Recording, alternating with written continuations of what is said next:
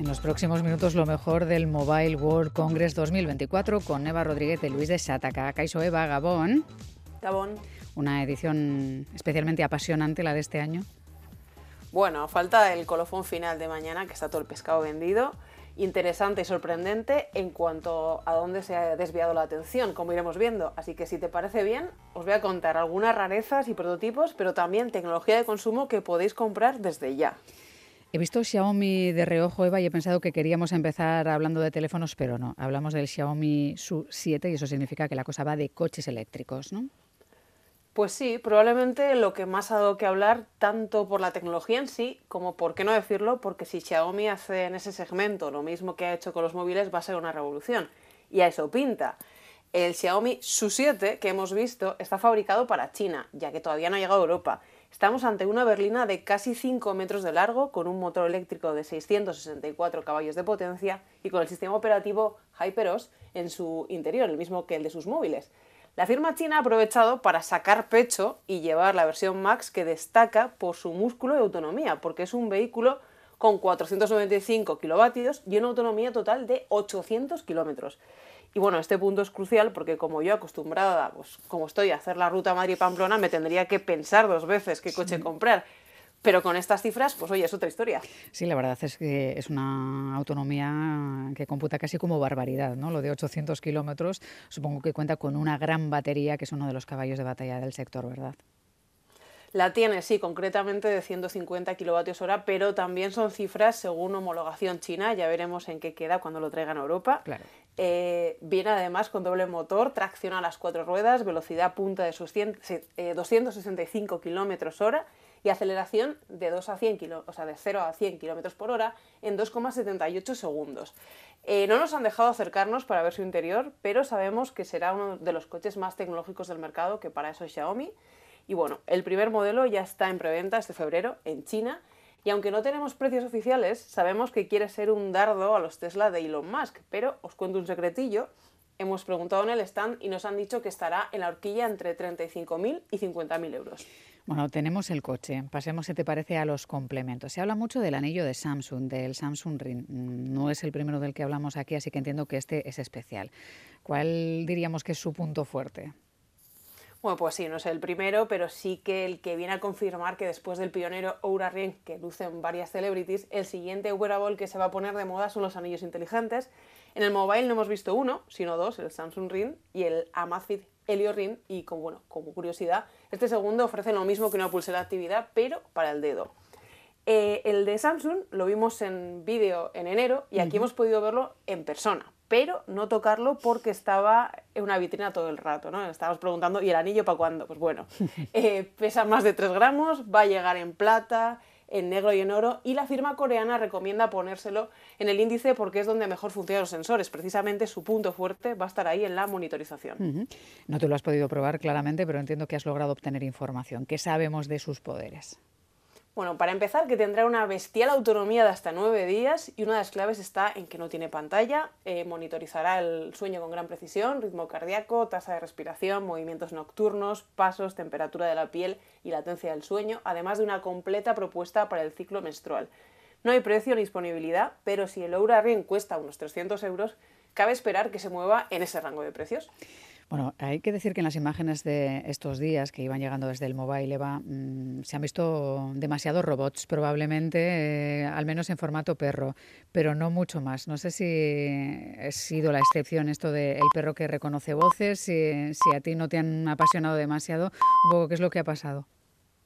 Bueno, pues es que los eh, conocidos ciberperros de Xiaomi ya los conocíamos y poco más, porque bueno, esto ya sabes que va por modas y en esta edición le ha tocado la inteligencia artificial, como iremos viviendo. Bueno, también hay ordenadores de los que tenemos que hablar con propuestas renovadas como el Lenovo ThinkBook Transparent Laptop Concept, que es un nombre así eh, escueto, no, digamos, pero intuimos ya que, habla de ordenador transparente. ¿Cómo es pues y cómo de frágil? Porque claro, esto puede tener lo suyo también bueno, no lo hemos levantado, pero cuando pensamos que los ordenadores... No han dejado tocar nada, por lo que veo, ¿eh? todo está en vitrinas, en armarios. Poner los deditos sí, pero poco más. Cuando pensábamos que los ordenadores están ya de vuelta de todo, eh, porque todo se va hacia el móvil, eh, llega Lenovo y nos presenta un portátil transparente el Lenovo ThinkPad Transparent Display Laptop, laptop, ojo el nombre, es un prototipo de portátil que hace uso de un panel transparente micro LED de 17,3 pulgadas, que esto es un tamaño bastante estándar.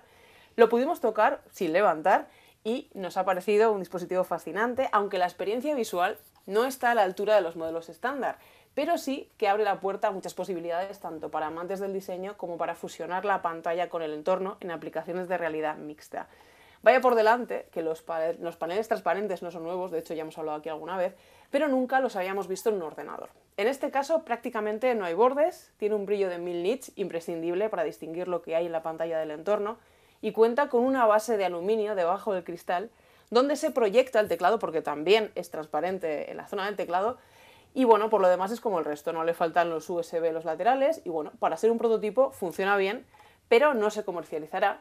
Así que toca esperar, pero sin duda que tarde o temprano este concepto va a ser una realidad. Antes de que siga, ¿te ha parecido realmente fascinante?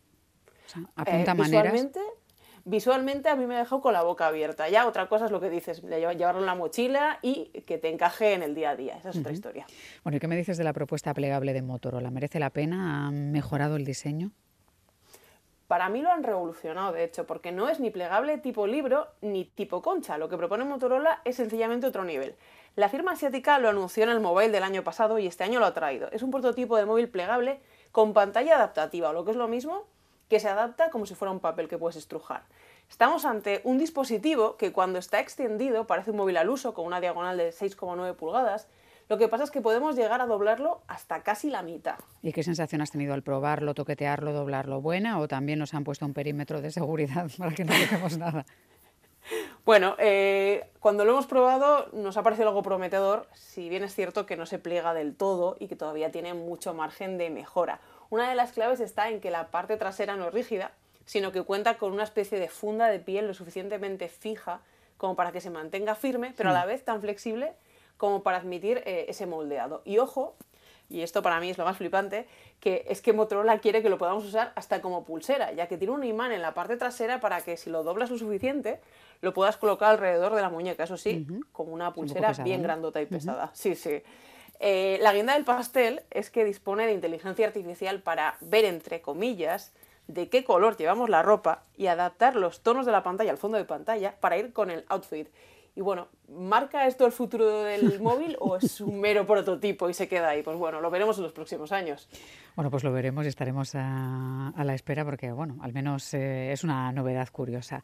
La inteligencia artificial es, bueno, pues uno de los conceptos más repetidos cuando hablamos de este sector. Le estamos dedicando tiempo en el programa de hoy, aparece por todas partes. Pero, ¿qué sería exactamente el iPhone? Bueno, se lee como el teléfono de Apple, pero es el Artificial Intelligence Phone de Deutsche Telekom, un smartphone que aspira a ser el futuro de los teléfonos móviles, ya que sustituye a las clásicas aplicaciones de toda la vida, entre comillas, por inteligencia artificial, el concepto de moda en estos tiempos.